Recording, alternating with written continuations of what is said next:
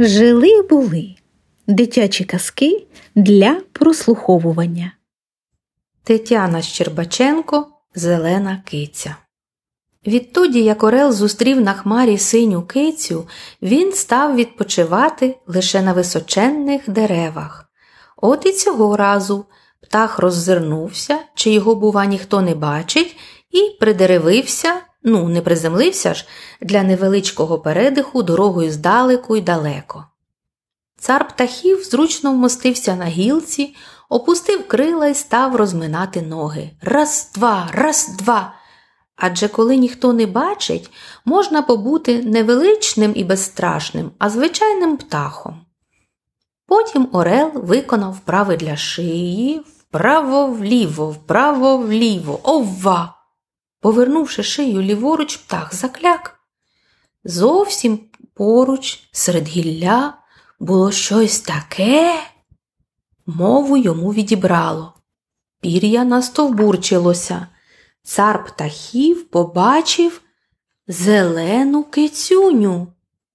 А все починалося так. Одна киця дуже тішилася, що настала весна, і все навколо зазеленіло.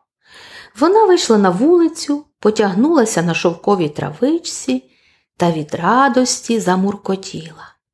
Виверталася то одним бочком, то іншим.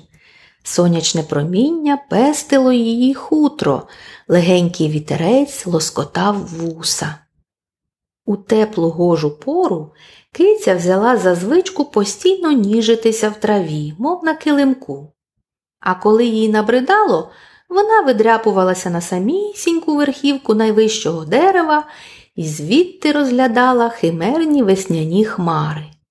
Одна її подружка дуже мріяла літати, і киця уявляла, як одного разу вони вдвох помандрують небом.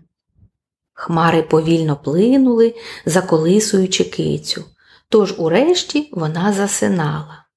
Якби хто взявся спостерігати за кицею, то завважив би, що її хутро за кольором майже зливається із листям на дереві, а все тому, що весною вона любила потягуватися на соковитій траві.